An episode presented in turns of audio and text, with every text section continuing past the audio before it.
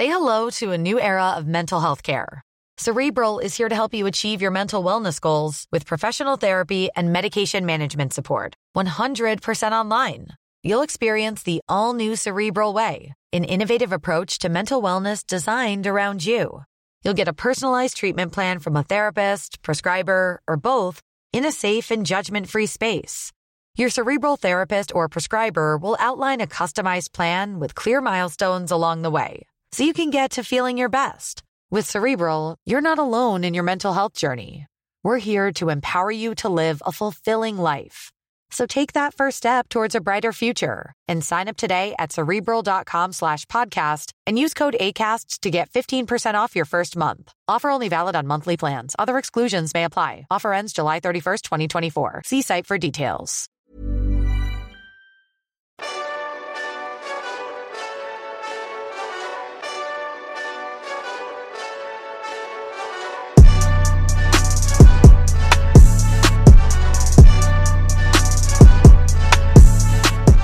Bonjour à toutes et tous et bienvenue dans le Collimateur, le podcast de l'Institut de recherche stratégique de l'école militaire, l'IRSEM, consacré aux questions de défense et aux conflits armés.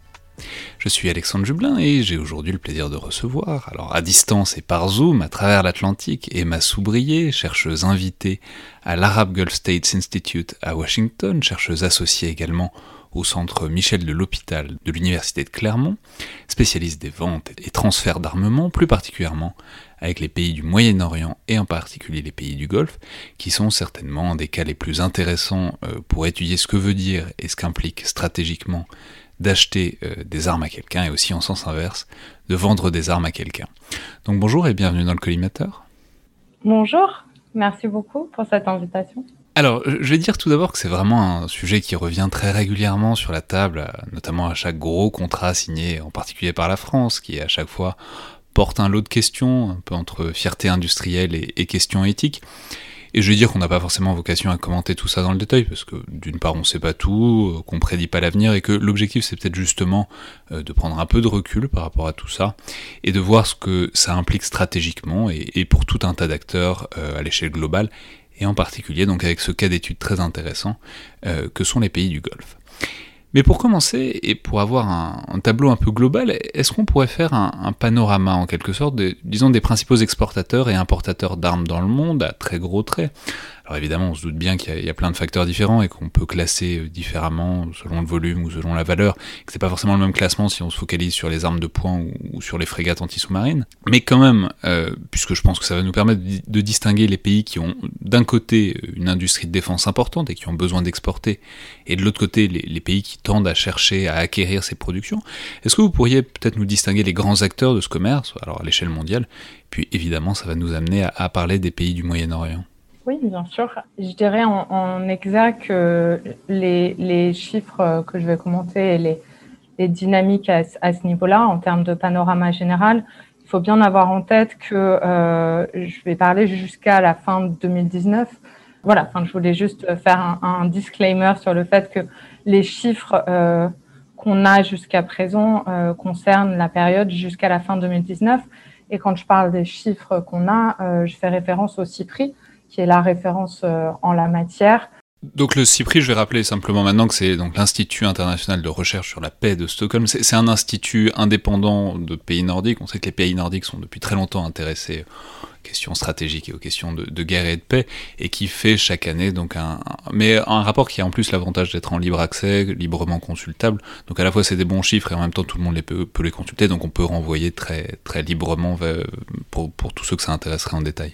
Absolument. Et euh, chaque année, en tant que chercheuse qui a travaillé sur euh, les questions de vente d'armes, c'était euh, c'est un moment important début mars d'attendre le nouveau rapport du CIPRI qui tombe. Et merci beaucoup de préciser effectivement l'acronyme. Donc, pour revenir aux, exportateurs, donc en, en 2020, donc qui couvrait la période 2015-2019 les États-Unis dominaient encore euh, le, marché avec 36% des parts du marché. En seconde place, assez loin derrière, vous verrez, euh, se trouve la Russie avec 21% des, parts de marché. Et euh, en 2020, la France s'était hissée à la troisième place du classement des pays exportateurs. pour faire une comparaison, en 2015, elle était à la cinquième place du classement des, exportateurs à l'international. Donc, en 2020, donc selon ces derniers chiffres, le marché français de l'armement, il représentait 7,9% des ventes totales dans le monde. Le CIPRI qui chaque année en fait compare une, période, la, période la plus récente avec celle qui précède. Donc en l'occurrence en 2020, il, comparait tous les chiffres de la période 2015-2019 avec euh, la période précédente, donc 2010-2014. Et donc si on prend le cas de la France par exemple, euh, on, observe un bond euh, des ventes de la France de 72% par rapport à la période 2010-2014. Donc ça, c'est côté euh, exportateur. Donc le, top 3 des exportateurs à l'international sont les États-Unis, la Russie et désormais, en tout cas, à compter de mars 2020, la France. Et derrière, l'Allemagne et la Chine. Et alors de l'autre côté, qui, qui, nous achète? Enfin, pas qu'à nous, euh, on a compris essentiellement aux Américains et aux Russes, mais qui achète toutes ces armes? Quels sont les, disons, les grands importateurs euh, d'armes? Et, ça va évidemment nous amener à poser la question pourquoi faire?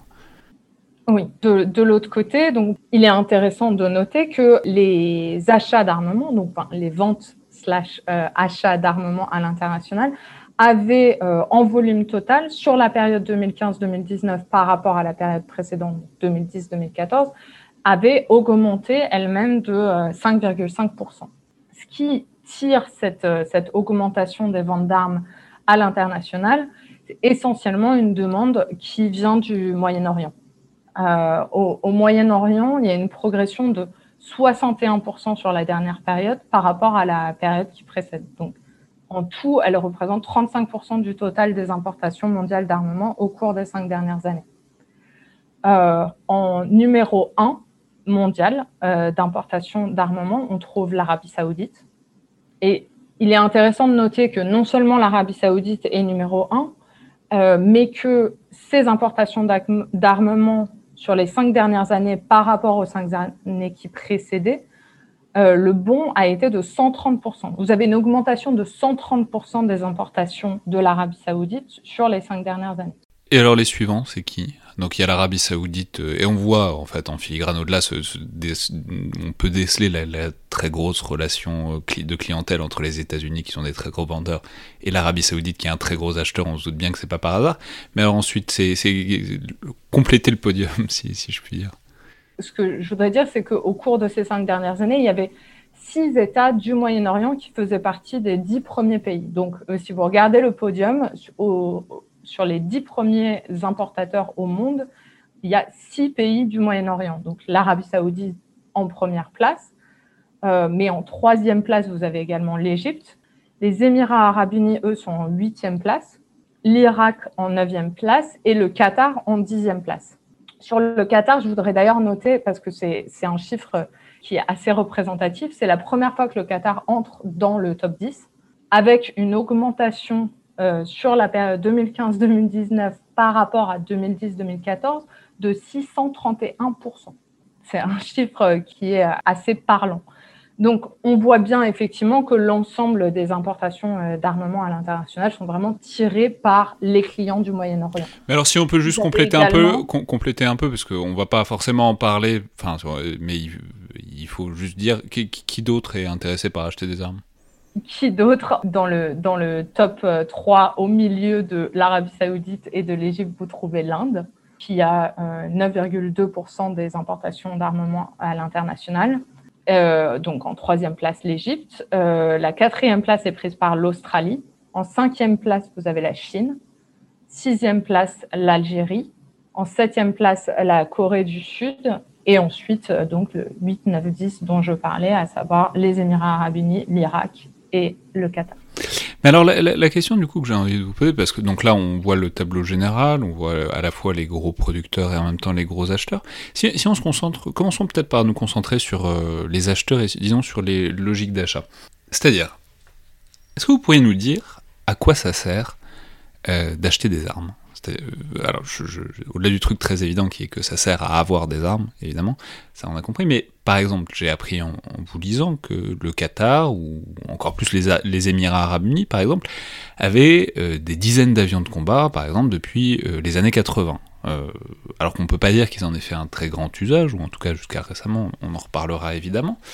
Mais donc certes, c'est des pays qui ont beaucoup d'argent, qui proviennent notamment de la, manne d'hydrocarbures, mais enfin ça coûte quand même très cher d'acheter par exemple des avions, de chasse. Donc euh, quelle est l'idée derrière quand on investit autant dans des armements, dans des avions, dans des choses qui coûtent très cher? Est-ce que euh, c'est pour s'en servir? Est-ce que c'est pour faire peur à des voisins? Même si, euh, bon, si on s'en sert jamais, on imagine que ça, ça c'est pas forcément une dissuasion très active. Ou est-ce que, je sais pas, par exemple, j'imagine que ça peut être aussi pour nouer des, relations avec les pays qui les vendent Oui, alors du côté de l'acheteur, euh, je pense que je ferais euh, une distinction entre des gains directs de défense, des gains indirects de défense qui jouent aussi euh, un rôle dans les rivalités de pouvoir régionales, et les gains indirects en termes de stabilité et de sécurité intérieure. Euh, donc, pour euh, parler d'abord des gains directs de défense, qui sont un peu les plus évidents, comme vous le disiez, typiquement, un client euh, achète des armes pour les utiliser, donc pour une utilisation réelle, que ce soit en défensif ou en offensif. En, termes de cette utilisation réelle, puisque comme vous le soulignez, notamment quand on parle des, des pays du Golfe, pendant longtemps, il y a eu des achats de matériel qui, de facto, n'étaient pas utilisés, ce qui pose un peu question.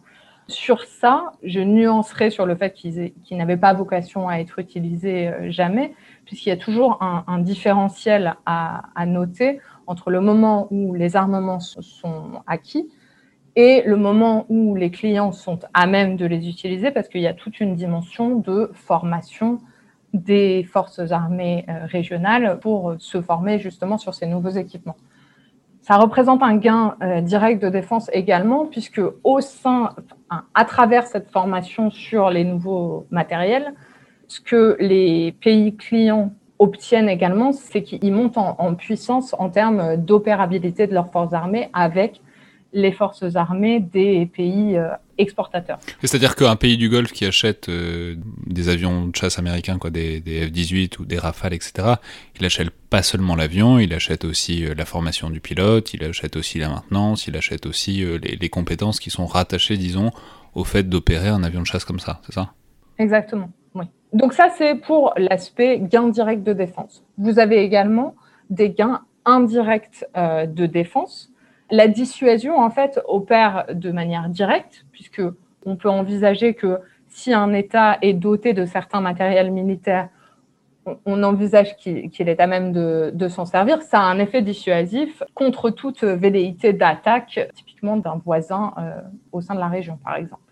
Mais ça a également un effet dissuasif, puisque le, le fait que ces matériels militaires aient été vendus à ses clients représente ou illustre un soutien de puissance extérieure qui, elle, pourrait causer de véritables dommages à un ennemi potentiel.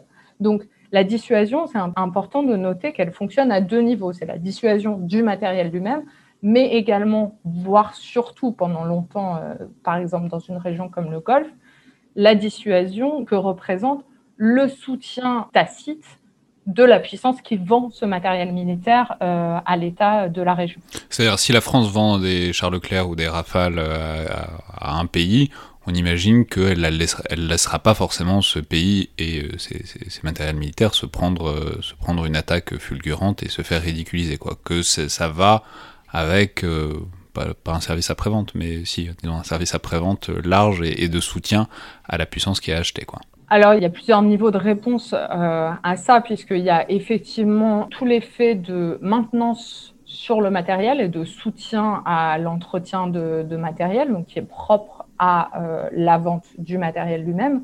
Mais après, euh, quand je parle de, de l'illustration d'un soutien de puissance, donc il y a le soutien tacite, puisqu'on envisage que une puissance exportatrice ne va pas exporter des matériels à n'importe qui, donc il y a un choix de vendre des armes à des régimes qu'on considère suffisamment stables, par exemple, pour avoir euh, ces matériels. Et après, souvent, les ventes d'armes sont en réalité associées à des partenariats, à des accords de défense bilatéraux plus inclusifs qui, eux, ces accords de défense bilatéraux, comportent des clauses de protection effective des puissances extérieures envers les régimes régionaux. Il y a, vraiment tous ces différents éléments. J'ajouterais peut-être, en termes de gains indirects euh, de défense, je, mentionnais qu'il y a un gain indirect de défense, mais il y a également un gain en termes de euh, rivalité de pouvoir régional. Euh, puisque le, fait d'acheter certains matériels militaires, et notamment des, matériels militaires high-tech, qui sont euh, le, matériel militaire euh, dernier cri. Vous parliez des avions de chasse, notamment, c'était tout à fait le cas. Ça dote le client d'un certain prestige si ces matériels sont vendus à l'un et pas à l'autre. Et donc, du coup, ça permet au régime de la région de se targuer d'un soutien à travers ces matériels que peut-être d'autres n'ont pas. C'est d'ailleurs quelque chose qu'on observe encore aujourd'hui, puisque notamment dans un débat comme celui de la vente de F-35 des États-Unis aux Émirats arabes unis. Il y, a, énormément de dimensions à ce contrat, mais un des points intéressants, c'est que très vraisemblablement, les Émirats arabes unis ont tout à fait intérêt à montrer que les États-Unis sont prêts à leur vendre cet avion qu'ils ont retiré très récemment à la Turquie, par exemple. Et donc vous disiez qu'il y, a un troisième niveau euh, donc on a compris, il y a les gains directs, c'est-à-dire euh, ça permet de s'en servir ou ça permet que la puissance vendeuse vienne euh, éventuellement le cas des échéants protéger l'acheteur. Il y a les gains indirects à la fois en dissuasion et en même temps les, gains symboliques, c'est-à-dire de, prestige qu'on ait vendu le matériel Altec. Et vous nous disiez aussi tout, à l'heure que il y a des gains, disons, de stabilité et de prestige, mais plutôt d'un point de vue intérieur, c'est ça? Oui, tout à fait, puisque un peu, un peu comme la question de la dissuasion qui est à deux niveaux. Vous avez également deux niveaux euh, en ce qui concerne le soutien des puissances extérieures que représente la vente des armements. Il y a ce soutien des puissances extérieures qui est dissuasif vis-à-vis de, potentiels ennemis, mais c'est également dissuasif euh, en termes de, potentielle instabilité euh, à l'intérieur même des frontières du pays. C'est ce qu'on voit notamment dans les pays du Golfe il y a en fait une double dimension là encore. Euh, c'est que ces achats d'armement, ces matériels militaires rutilants euh, achetés par les pays du Golfe, ont pour effet de galvaniser le soutien des populations au régime, à la fois par euh, enthousiasme, alors là on parle plutôt de l'image, du prestige, etc., et de ce que ça confère comme fierté, en fait, comme fierté nationale à l'intérieur des frontières du pays, mais également par effet de dissuasion et peur de la répression qui pourrait tomber euh, sur les populations. Et là, typiquement, un des, un des meilleurs exemples en termes de matériel militaire acquis qui peut avoir cet effet, ce sont les chars. C'est-à-dire des chars, ça peut servir pour faire la guerre aux voisins, ça peut aussi éventuellement servir pour réprimer des soulèvements intérieurs. C'est ça. Et donc, c'est important de, de, de noter euh, ces gains indirects pour ce qui concerne la stabilité et la sécurité intérieure. Dans un cas à nouveau assez spécifique euh, à la région du Golfe, mais pas que, c'est valable dans tous les, pays qui sont dotés d'une rente pétrolière. Il y a un gain indirect puisque en fait les, achats d'armement participent à toute une redistribution de la manne pétrolière. Et donc la redistribution de la manne pétrolière se fait euh, là aussi à la fois vis-à-vis de la population intérieure, puisque vous avez un certain nombre d'acteurs au sein des pays qui tirent un profit économique direct de ces achats d'armement, puisqu'ils se trouvent comme intermédiaires au sein de, des, contrats, etc. Ça nourrit un milieu d'affaires, quoi, disons. Voilà. Et vous avez également le, rôle de cette euh, redistribution de la manne pétrolière, alors cette fois-ci à destination des pays qui vendent euh, ces armements. Et donc là, du coup, ça, nous emmène un peu aussi sur les, objectifs de, des ventes d'armes et pas juste des achats d'armes. Mais alors, justement, puisque pour repartir un peu vers ce dont on parlait au début, c'est-à-dire cette ventilation en quelque sorte des achats d'armement, dont on a bien compris que c'était quand même très largement influencé, euh, enfin très, très largement polarisé par les pays du Moyen-Orient et notamment les pays du Golfe. Je crois avoir vu que c'était le Moyen-Orient était 35% euh, de toutes les importations d'armes sur la période 2015-2019. Posons la question comme ça, pourquoi ils ont besoin de tant d'armes? Est-ce qu'il y a un truc qui relève de ce dont on parlait à l'instant, de compétition régionale par rapport aux voisins, à la fois de prestige et en même temps de rivalité stratégique qui pourrait être ouverte un jour? Est-ce qu'il y a aussi le fait qu'ils ont tellement d'argent euh, par euh, la manne pétrolière, notamment pour certains pays, que euh, c'est un investissement pas plus idiot qu'autre chose pour stabiliser le pays?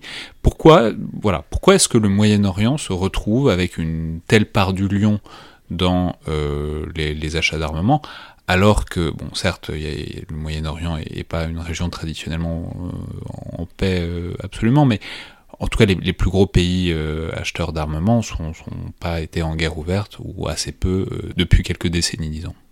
C'est pour, pour un peu, un peu toutes, toutes les raisons que vous mentionnez. Je dirais c'est une addition de facteurs. Le Moyen-Orient et plus précisément la région du Golfe, il y a plusieurs éléments et l'un d'entre eux, c'est effectivement les, potentialités euh, conflictuelles qui tiennent à euh, un triangle de rivalité de, puissance et les, conflictualités potentielles entre traditionnellement l'Iran, l'Irak et l'Arabie saoudite, réduite euh, peu ou prou depuis 2003 à en fait une rivalité bipolaire entre l'Arabie saoudite et l'Iran, ce à quoi aujourd'hui s'ajoute la partition bien spécifique du Qatar et des Émirats arabes unis euh, en termes de, se tailler une, une, part de lion euh, en termes d'influence euh, régionale. Donc, vous avez à la fois des questions de rivalité régionale pure et simple, mais également, bien sûr, toutes les, toutes les questions qu'on connaît bien. Pour la région du Golfe, les pays du Golfe sont assis sur, sur les plus grandes réserves pétrolières et gazières au monde. Donc, il y a euh, cette nécessité d'acheter des armes pour sécuriser une, euh, une, région où se trouvent des ressources pétrolières et gazières qui sont extrêmement importantes, non seulement pour cette région, mais en fait pour le monde entier. Avec d'ailleurs, et ça c'est un point sur lequel on pourra revenir plus tard, mais un intérêt direct à la fois des, des puissances traditionnelles occidentales, mais aussi de plus en plus des pays asiatiques. Euh, je pense en particulier à la Chine. Et depuis la révolution en 1979 euh, en Iran, une réelle peur des régimes monarchiques de la péninsule arabique de velléité de déstabilisation directe ou indirecte de la République islamique iranienne envers les pétromonarchies du Golfe.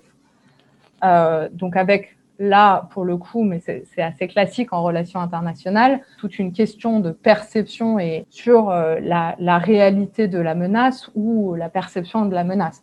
Donc, il y a tous ces éléments-là et par ailleurs, bien sûr, ajouter le fait de juste recycler des pétrodollars, puisque si vous avez énormément d'argent, pourquoi pas euh, investir dans, ce domaine euh, qui plus est particulièrement opaque. Alors, si on prend maintenant peut-être l'autre côté du spectre, euh, je vais vous poser la question, donc évidemment corollaire, c'est-à-dire pourquoi est-ce que euh, certains pays vendent des armes? C'est-à-dire, on comprend bien qu'il y a un côté économique, les armes c'est aussi du commerce international, c'est de l'argent qui permet de faire vivre des industries nationales, mais est-ce que c'est si indispensable que ça, et pour qui? Euh, On peut imaginer que c'est pas exactement pareil, peut-être pour la France et pour les États-Unis ou la Chine, euh, lesquels ont, des appareils militaires qui peuvent sans doute absorber des parts bien plus grandes euh, de leur production d'armes que l'armée française qui n'est pas exactement dimensionnée pareil. Donc pour qui est-ce que c'est vraiment important, pour qui est-ce que c'est vraiment indispensable de pouvoir exporter des armes? Et puis ensuite, euh, on parlera évidemment de à quoi est-ce que ça leur sert peut-être à un autre niveau, c'est-à-dire à un niveau plus diplomatique et stratégique. Je pense que là aussi, vous avez des gains en termes de défense, des gains en termes de rivalité de pouvoir international et effectivement des gains politiques et économiques pour euh, les pays exportateurs. Sur le volet des gains directs de défense, il est important, c'est un, point auquel on a tendance à, ne pas penser, c'est que à travers la vente de ces matériels militaires, les forces armées des pays exportateurs qui accompagnent euh, les actions de, formation euh, dans, les, pays importateurs. Ça représente un gain euh, direct pour les forces armées des pays exportateurs, puisque ça leur permet de notamment tester des matériels militaires dans des conditions qui sont extrêmement différentes euh, des, conditions qu'on a au sein de ces pays. C'est-à-dire quand, quand, on va quand on vend des chars Leclerc aux Émirats et qu'on les aide et qu'on les aide à les tester, ça permet aussi de voir comment les chars Leclerc euh, fonctionnent euh, sur des climats un peu moins tempérés que, que, que, sur les camps de manœuvre français, quoi. Tout à fait. Donc, il y a un gain en termes de rétex, donc de retour d'expérience des, des, forces armées dans un milieu autre.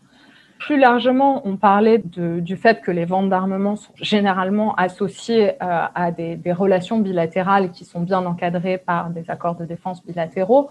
Euh, ces accords de défense bilatéraux, ils mènent également ou sont associés à l'implantation de bases militaires. Ça, c'est un gain extrêmement important qui est très lié euh, aux ventes d'armement. Pour les pays exportateurs, il y a cette importance de pouvoir implanter des bases militaires dans les pays qui achètent euh, ces armements, puisque ce sont des postes avancés pour des projections des forces armées. C'est ce qu'on a pu voir dans le, dans le cas du Golfe pour certaines opérations euh, en Syrie notamment, etc. Donc il y a un véritable euh, intérêt de pouvoir prépositionner ces forces plus proches des théâtres d'opération. Oui, mais alors on, va revenir sur, c'est-à-dire les, les, les, gains concrets, ce que ça implique, mais juste pour euh, s'arrêter euh, là-dessus une seconde. Est-ce que ça marche? C'est-à-dire, est-ce que est-ce que c'est pas dangereux euh, de vendre des armes très très basiquement? Je veux dire, il faut il faut peut-être à un moment mentionner quand même l'argument moral qui est que vendre des armes, c'est-à-dire globalement des outils de mort à un pays étranger, euh, c'est pas exactement comme quand on vend euh, du vin rouge ou du roquefort, quoi. C'est, c'est-à-dire, euh, on peut considérer que ça porte en soi le risque que soit utilisé pour tuer des gens, et donc avoir une responsabilité indirecte dans ce que les puissances acheteuses en font. Et d'ailleurs, c'est, globalement le reproche qui est actuellement fait à la France, qui a vendu beaucoup d'armes à l'Égypte, qui est engagée dans une guerre civile en Libye, ou à l'Arabie Saoudite et aux Émirats, qui sont engagés dans une autre au Yémen, bon, il y a certainement des violations des droits de l'homme, peut-être euh, avec des armes françaises. Donc est-ce que, disons, c'est pas un très gros risque moral euh, d'être engagé directement, puisqu'il y a un soutien souvent, ou même indirectement, dans des utilisations de ces armes qu'on cautionne pas euh, forcément, ou en tout cas qu'on n'avait pas forcément prévu au moment de la vente? C'est effectivement c'est une question euh, qui est extrêmement d'actualité et qui l'a été, euh, qui, qui, est une question d'actualité particulièrement euh, depuis le début de l'intervention de la coalition menée par l'Arabie Saoudite, mais également par les Émirats Arabes Unis au Yémen, donc depuis mars 2015. Et, et je, je, pense que c'est un, sujet extrêmement important à, à, couvrir et je serais ravie d'y revenir. Ce que, ce que je voudrais mentionner, c'est que ce sont des problématiques qui, peu ou prou jusqu'au début des printemps arabes, n'avaient pas vraiment lieu d'être, puisque en réalité, vous prenez un pays comme euh, les Émirats arabes unis, les Émirats arabes unis, avant 2011, ne sont jamais intervenus où que ce soit sans être euh, en accompagnement, et un accompagnement assez minime, d'opérations encadrées par le droit international, euh, de maintien de la paix, etc. Donc ça, c'est le cas des, Émirats. Le Qatar, c'était encore plus simple, ils étaient intervenus absolument nulle part avant 2011. Et l'Arabie saoudite avait également une posture relativement prudente euh, sur la scène régionale. Euh, et donc, que ce soit en termes de velléité des pays du Golfe euh, notamment, jusqu'en 2011, mais également de, de capacité tout simplement à utiliser ces matériels d'une telle manière que ça pourrait poser effectivement des problèmes. En fait, avant 2011, à ma connaissance, ces questions se posaient très peu. Et on le voit d'ailleurs, puisqu'il euh, y a eu dans plusieurs pays exportateurs euh, d'armement à destination des pays du Golfe, des moments de flottement quand justement il y, y, a eu des premières critiques sur l'utilisation de ces armements, sur la violation de, droits humanitaires, de, de droit international, de tout un tas de choses qu'il est absolument nécessaire de regarder. Il y a eu des moments de flottement au sein des pays exportateurs où vous avez pu avoir des déclarations d'officiels, que ce soit de manière publique ou privée, qui répondaient qu'en réalité, euh, c'était des questions sur lesquelles on n'était pas nécessairement préparé, puisque jusqu'à récemment, euh, ces matériels militaires n'étaient pas utilisés. Donc les questions ne se posaient pas en réalité. Je, voudrais noter que c'est quand même une problématique extrêmement récente. Alors comment est-ce que les pays euh, exportateurs gèrent ce risque dont vous, dont vous nous avez dit qu'il était euh, pas si ancien, qu'il était apparu en tout cas dans les pays du Golfe à partir de 2011, à partir du, contexte qui change avec les printemps arabes. Comment est-ce qu'on les voit évoluer? Si d'ailleurs tant est qu'on les voit évoluer, les, pays exportateurs, par rapport à cette perspective que, ben voilà, on vend des armes, mais en fait, euh, peut-être qu'elles vont être utilisées. On vend des armes, on vend des armes, et puis un jour, euh, et puis un jour elles servent. Quoi. Alors, je pense qu'il y a plusieurs éléments euh, en réalité. Premièrement, il y a beaucoup de l'utilisation réelle aujourd'hui de ces armements qui continuent de se faire dans des conditions qui sont tout à fait en phase avec euh, les intérêts euh, stratégiques des, pays qui ont exporté ces armements. Je pense que c'est important de voir qu'il y a un alignement des ambitions stratégiques de certains de ces États qui sont tout à fait en phase avec les agendas de leurs partenaires qui sont euh, euh, leurs, fournisseurs euh, d'armement.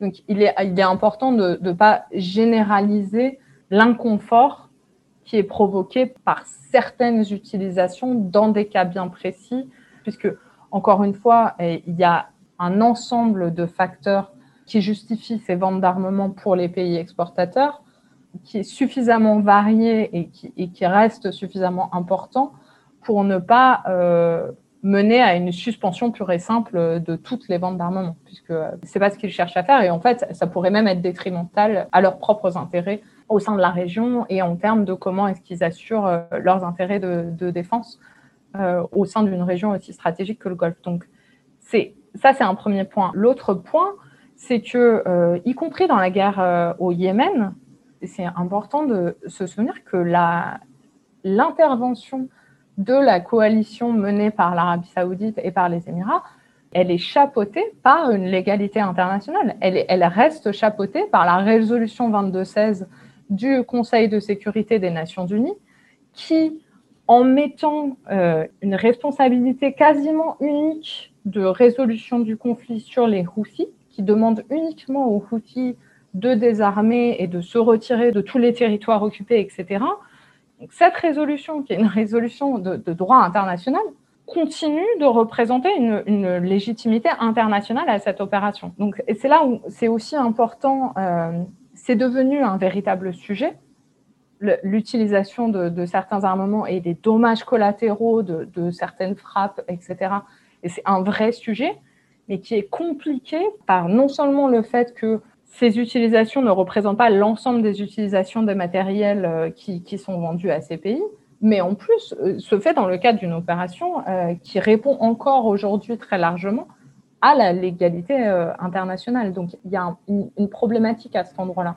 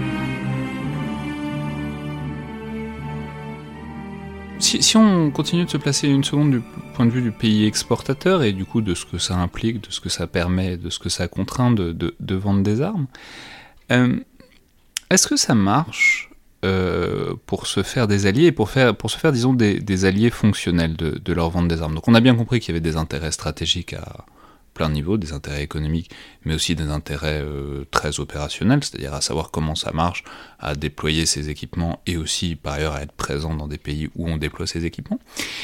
Mais dans un stade plus large, par exemple, euh, l'argument qui est souvent avancé par le Quai d'Orsay euh, pour justifier la vente d'armes à l'Égypte et à l'Arabie Saoudite, aux Émirats. L'Égypte, c'est notamment un peu touchy parce que les exportations d'armes de la France envers l'Égypte ont beaucoup augmenté après le coup d'État du, maréchal Sissi et au moment où les exportations d'armes des, États-Unis ont, elles, beaucoup baissé. La France a largement pris la place euh, des États-Unis pendant quelques années. Mais l'argument qui a été souvent avancé, notamment par le Quai d'Orsay, c'est que ce sont des pays qui aident, qui ont aidé dans un certain nombre de crises, et notamment dans la lutte contre Daesh depuis, euh, bon, depuis 2014-2015, qui ont fait partie de la coalition, qui ont fait partie des frappes, euh, pour lutter contre Daesh. Ce qui est vrai, ce qui est complètement incontestable, tout en même temps en reconnaissant que c'est quand même pas le gros de l'effort militaire. Le gros de l'effort militaire est quand même porté par les pays occidentaux euh, notamment les pays de la coalition euh, France, Angleterre et États-Unis. Donc c'est-à-dire, est-ce que ma, question c'est dans quelle mesure est-ce que la vente d'armes est un levier efficace pour avoir des partenaires euh, qui interviennent quand on le désire? C'est-à-dire, est-ce que ça, la vente d'armes suffit Est-ce que ça sert et est-ce que ça suffit à créer, disons, des fidélités, des obligations qui permettent de mobiliser les pays à qui on vend des armes quand on en a besoin stratégiquement? Alors, deux choses. Euh, je pense que la première, bon, merci parce que ça me permet de compléter le point précédent, c'est que donc je disais que l'ensemble de l'utilisation des matériels qui sont vendus, loin s'en faut, euh, l'ensemble n'est pas problématique. Il y a vraiment juste un certain nombre de cas euh, bien spécifiques qui le sont. Et quand on pense par exemple à l'intervention au Yémen, je pense que c'est important notamment de faire un distinguo entre certaines opérations de bombardement aérien avec des dommages collatéraux qui, posent énormément de problèmes et certaines euh, interventions, je pense notamment aux interventions des Émirats arabes unis dans le sud euh, du pays, qui ont mené des, des opérations euh, antiterroristes qui étaient tout à fait, elles, en l'occurrence, en phase avec un certain nombre d'intérêts stratégiques des pays exportateurs. Euh, opérations euh, au sein desquelles ils ont notamment utilisé bah, des chars Leclerc typiquement euh, vendus dans les années 90 par la France et où ce type d'opération-là ne pose pas nécessairement, là encore avec des nuances, mais ne pose pas nécessairement problème. Donc c'est vraiment important de distinguer le type d'opération au sein même d'une coalition. Ça, c'est un premier point. L'autre, c'est que, à mon sens, à, continuer, y, compris en fait, de se poser la question en ces termes, en disant euh, bah, est-ce que ça marche fondamentalement de, clientéliser ces pays? Est-ce qu'on fait bien de continuer à leur vendre des armements pour les clientéliser? À mon sens, en continuant de se poser la question comme ça, on loupe une énorme évolution de ce qui est en train de se passer dans la région, puisque justement, comme je mentionnais un peu en filigrane, aujourd'hui, les pays du Golfe ont tout à fait décidé de dire à leurs partenaires euh, occidentaux que euh, ce ne sont pas les partenaires occidentaux qui dictent tout ce qui se passe et que s'il y a euh, vente d'armement, il ne s'agit pas d'un continuel renouvellement d'une relation de patron à, client, mais bel et bien d'une vente d'armement qui se fait entre deux partenaires stratégiques où en fait le, pays client, enfin les pays du Golfe, cherchent aujourd'hui, et on le voit euh, il y a pléthore d'exemples de ça, cherchent aujourd'hui à être considérés comme des partenaires quasiment d'égal à égal en, réalité. Donc en fait, de, leur perspective du moins, la question ne se pose absolument pas comme ça. Euh, la question se pose plutôt en termes de contenu des intérêts euh, stratégiques d'un pays donné dans la région, si tant est que cet objectif stratégique soit bien clairement défini, quel est l'intérêt de vendre des armements à un pays de la région qui pourrait devenir un partenaire euh, pour assurer l'objectif fixé par le pays? Je ne sais pas si c'est très clair, mais qu'il s'agisse plus non pas de dire bon bah on va vendre des armements à cet État pour qu'il fasse exactement ce qu'on veut, mais plutôt de le voir avec une vision euh, actualisée des ambitions de, puissance et de la capacité des États clients à déployer leurs propres intérêts sur la scène euh, régionale et de voir s'il y a euh, convergence de ces intérêts et du coup de savoir si le risque, le ratio coût-bénéfice et le risque-bénéfice est suffisamment à, l'avantage des intérêts stratégiques bien définis du pays exportateur pour y aller ou, ne pas y aller. Mais justement, c'est très intéressant parce que ça nous permet d'envisager la, chose de manière euh, plus dynamique sur ce, tableau, c'est-à-dire sur la manière dont ce tableau des, achats et des exportations d'armes dans les pays du Golfe change, euh, évolue en tout cas ces, dernières années.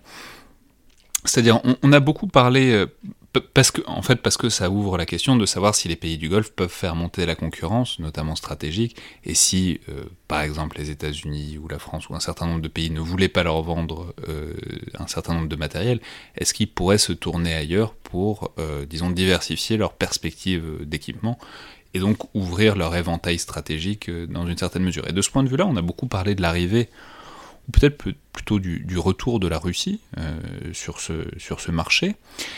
Alors ça a été euh, très public avec, euh, notamment un peu plus loin, mais toujours au Moyen-Orient, avec la vente de systèmes de défense euh, antiaérienne S-400 à la Turquie, ce qui a obligé à annuler la, vente prévue des F-35 à, la Turquie, puisque les, Américains ont dit qu'il était hors de question que les deux systèmes soient interopérés au sein d'une même armée, et que donc les, les S-400 et les F-35 ne pouvaient pas cohabiter, et que donc ils annulaient la vente des F-35. Donc ça a été très public euh, autour du cas turc. On sait peut-être moins que c'est une idée qui a aussi largement traversé l'esprit des pays du Golfe, puisque le Qatar a songé aussi au S-400, et euh, les Émirats et l'Égypte ont envisagé à un moment d'acheter des avions de chasse russes, euh, des Su-35. Donc, comment dire, comment interpréter, si ce n'est cette diversification, puisque à part pour la Turquie ça s'est pas fait, du moins cette tentation très publique de la part des pays du Moyen-Orient de diversifier les pays fournisseurs et que au-delà du très gros vendeur américain, bah, on a envisagé aussi d'acheter l'autre très gros vendeur, même s'il y, a un gap entre les deux, vous nous l'avez dit, euh, qui est la Russie et ce que, les équipements russes auraient pu permettre. Alors, la, diversification des, partenariats et, des fournisseurs d'armement au sein des, pays du Golfe, alors, pour certains des États du Golfe, euh, c'est quelque chose qui est, absolument pas nouveau. Euh, je pense en particulier aux Émirats arabes unis. Pour les Émirats arabes unis, dans les années, euh, dans les années 90 déjà, si vous compariez aux, importations d'armement de l'Arabie saoudite ou typiquement du Qatar, il y avait, il y avait un peu un, un, monofournisseur en Arabie saoudite avec une, part extrêmement importante euh, de, des achats d'armement euh, saoudiens qui, qui venaient des, États-Unis. Qatar, euh, jusqu'au milieu des années 2000, plus de 90% du matériel militaire était français. Aux Émirats arabes unis, en revanche, il y, a, toujours eu un panachage des fournisseurs d'armement ça a toujours été vu comme euh, un biais d'autonomie relative, pour ne, justement ne pas, ne pas dépendre euh, d'un fournisseur euh, unique, pour ne justement pas se retrouver dans une situation typique de patron-client où il y a un, levier possible assez important d'influence de, de l'État importateur vers, vers le pays exportateur, puisque il y a toujours cette porte ouverte de dire bah, si vous ne, ne, nous vendez pas ces matériels, nous pourrons nous tourner vers d'autres euh, pour, pour ça. Et il n'y aura pas à changer tout le système, on n'aura pas à repartir de zéro. Déjà, on a un peu de panachage, donc on peut en mettre plus euh, dans, dans un fournisseur ou dans l'autre, mais euh, on n'a pas besoin de, de, repartir à zéro avec des équipements qu'on ne connaît pas du tout. Exactement. Alors ça, c'est le cas pour les Émirats arabes unis. Vous prenez un cas comme celui du Qatar, qui a eu une réaction euh, peu ou prou de panique euh, face au début de la crise du Golfe.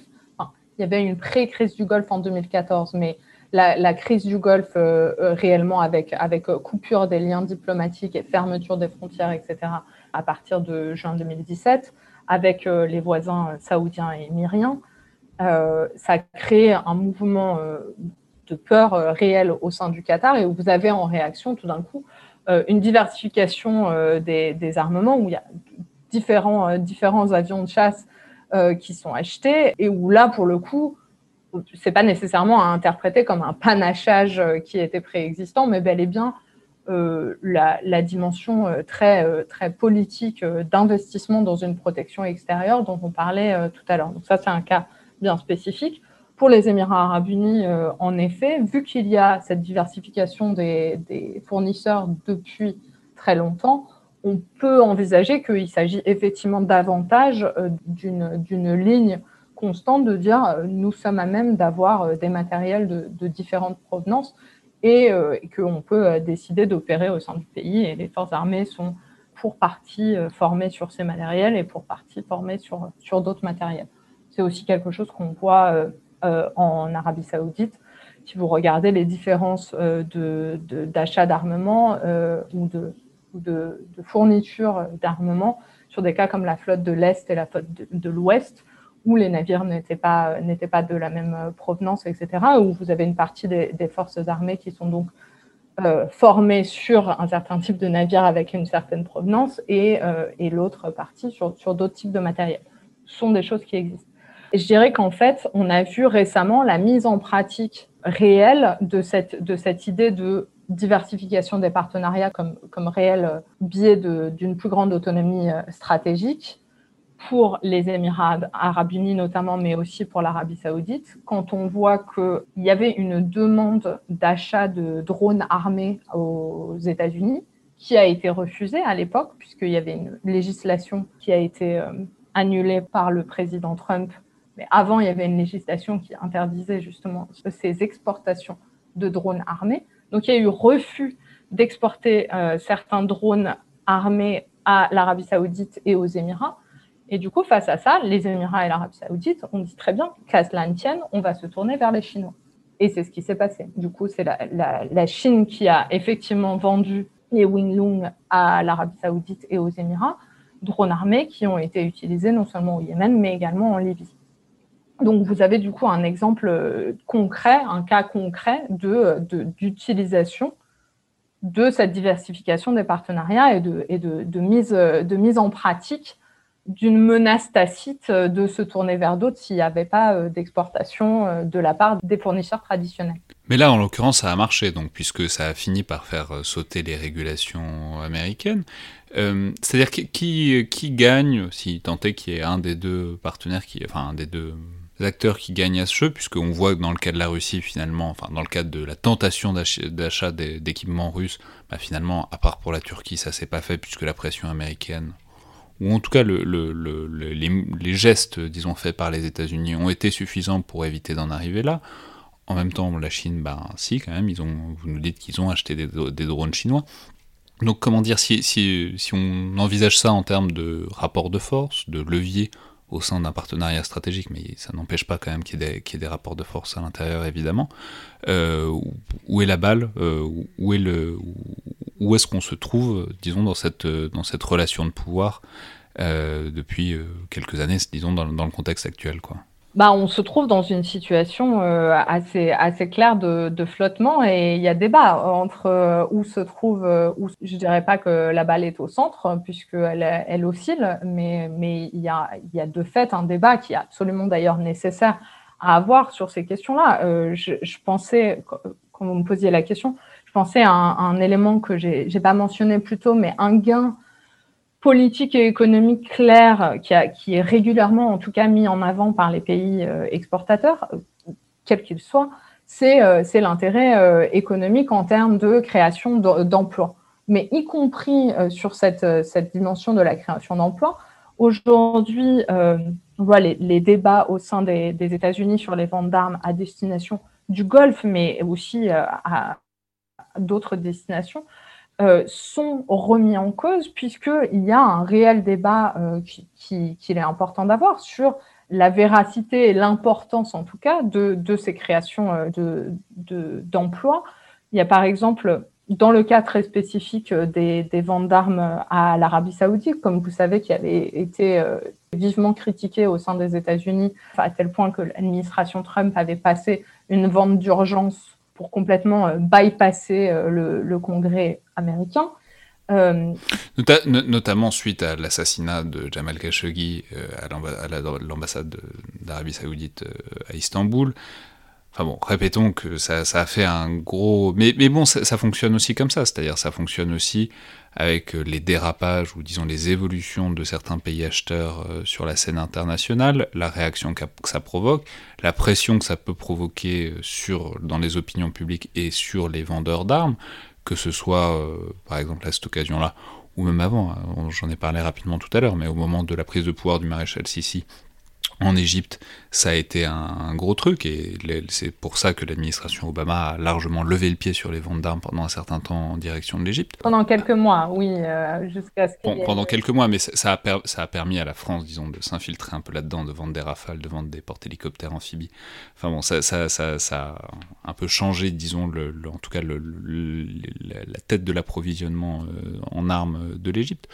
Donc euh, voilà, c'est-à-dire c'est pour ça que c'est pas totalement négligeable de parler de ça. C'est-à-dire, c'est, aussi, il y a aussi la question des opinions publiques, il y a aussi la question des leviers, et c'est très important pour savoir ce que les pays exportateurs s'autorisent ou pas. Absolument, mais il y a des travaux d'ailleurs qui sont, euh, qui sont, qui sont absolument euh, fascinants et absolument indispensables sur les raisons pour lesquelles il y a plus ou moins de contrôle sur les exportations d'armement. Je pense notamment aux travaux de Lucie Béraud-Sudreau, où elle mentionne notamment le, rôle de l'opinion publique et des parlements dans un plus ou moins euh, important contrôle de, ces exportations d'armement. Effectivement, il y a un poids qui a tendance à peut-être être négligé euh, de l'opinion publique, qui peut, avoir un, un, réel impact sur des questions qui aujourd'hui, comme vous le soulignez, sont plus euh, au cœur de l'actualité peut-être que jamais vu tous les éléments euh, qu'on a mentionnés, et qui passe, et on le voit bien euh, dans, les débats que je mentionnais euh, aux États-Unis, par une déconstruction d'un certain nombre de poncifs sur l'intérêt de ces ventes d'armes. Alors, pour que ce soit clair, c'est pas, pas pour dire qu'il faut absolument cesser toute,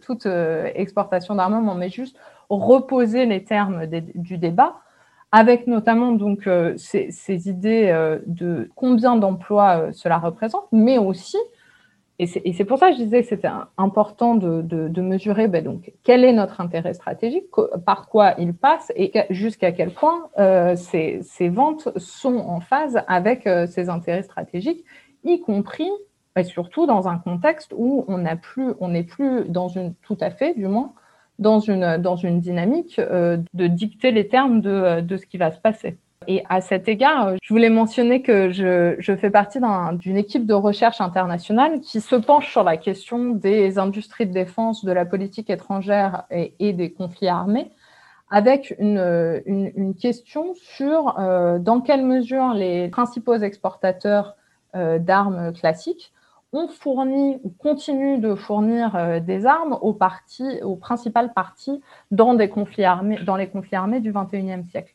Donc la question en fait qui est posée dans ce projet, c'est dans quelle mesure la participation, et c'est toutes les questions que, vous posez, c'est dans quelle mesure la participation de, euh, pays, de pays clients à des conflits armés, avec y compris ces questions de, de potentielles euh, euh, violations de droit international, notamment parce qu'il y a des infractions de certains embargos sur les armes qui sont posés, mais aussi euh, certaines infractions euh, d'accords sur les utilisateurs finaux euh, des, armements, etc. Donc vous avez tout, un tas de, questions légales qui, se posent aujourd'hui. La, question, c'est donc dans quelle mesure l'irruption d'un conflit armé et la participation d'un client dans ces conflits armés freine, accélère ou a un impact nul sur les ventes d'armes. Donc, je voulais juste euh, euh, mentionner ça puisqu'on va, on s'apprête euh, d'ici d'ici un mois à faire le lancement du premier rapport sur justement comment est-ce que se positionnent les principaux exportateurs d'armes au monde en situation de, conflit armé. Donc, je pense que ça, ça permettra en partie aussi de, répondre à ces questions. Si, si, vous voulez vous tenir informé, je, vous invite à, à suivre le, la World Peace Foundation, à Tufts University qui chapeaute euh, le projet de recherche. Et le projet de recherche est financé par la Carnegie, euh, la Fondation Carnegie de, New York. Donc, ce sont des questions qui sont vraiment au cœur de l'actualité. C'est une réponse un peu longue pour vous dire la balle n'est pas tout à fait au centre, mais il y a un débat qui est absolument nécessaire à avoir aujourd'hui. Et on le voit bien d'ailleurs avec la nouvelle administration américaine et euh, à une semaine du, début de, l'administration, cette décision de suspendre certains contrats d'armement vers l'Arabie saoudite et les Émirats arabes unis, le temps que soit bien pris en compte, justement, dans quelle mesure ces contrats signés euh, sous, la euh, sous la précédente administration Trump, dans quelle mesure est-ce qu'ils sont en phase avec les intérêts stratégiques des États-Unis dans la région Donc on voit bien, enfin c'est un exemple assez récent de l'importance de, de ces débats. Très bien, bah oui, effectivement, on va, suivre ça, parce que c'est toujours, euh, comment dire, un feuilleton qui, revient sans cesse. C'est un feuilleton qu'on a notamment beaucoup vu au sujet du F-35. Le, le F-35, on se focalise souvent sur le F-35, à la fois pour ses dysfonctionnants, mais, aussi pour euh, les contrats d'exportation et à qui il est vendu, à qui il n'est pas vendu. On verra ce que ces contrats donnent, on verra quand, quand ils seront finalisés et sous quelle forme euh, ils seront finalisés. Bah, merci beaucoup, Emma Soubrier. Bah, merci à vous. Alors je signale évidemment que vous écrivez beaucoup sur ces sujets-là, on mettra toute une documentation euh, dans la description pour ceux qui voudraient prolonger la réflexion. On m'a fait remarquer récemment que je le faisais un peu au début et désormais je néglige parfois de mettre les références bibliographiques, je vais essayer de m'y appliquer à l'avenir. On mettra évidemment euh, toutes les références de vos articles euh, dans la description du podcast. Et on reparlera évidemment de la géopolitique des ventes d'armes dans d'autres épisodes à venir.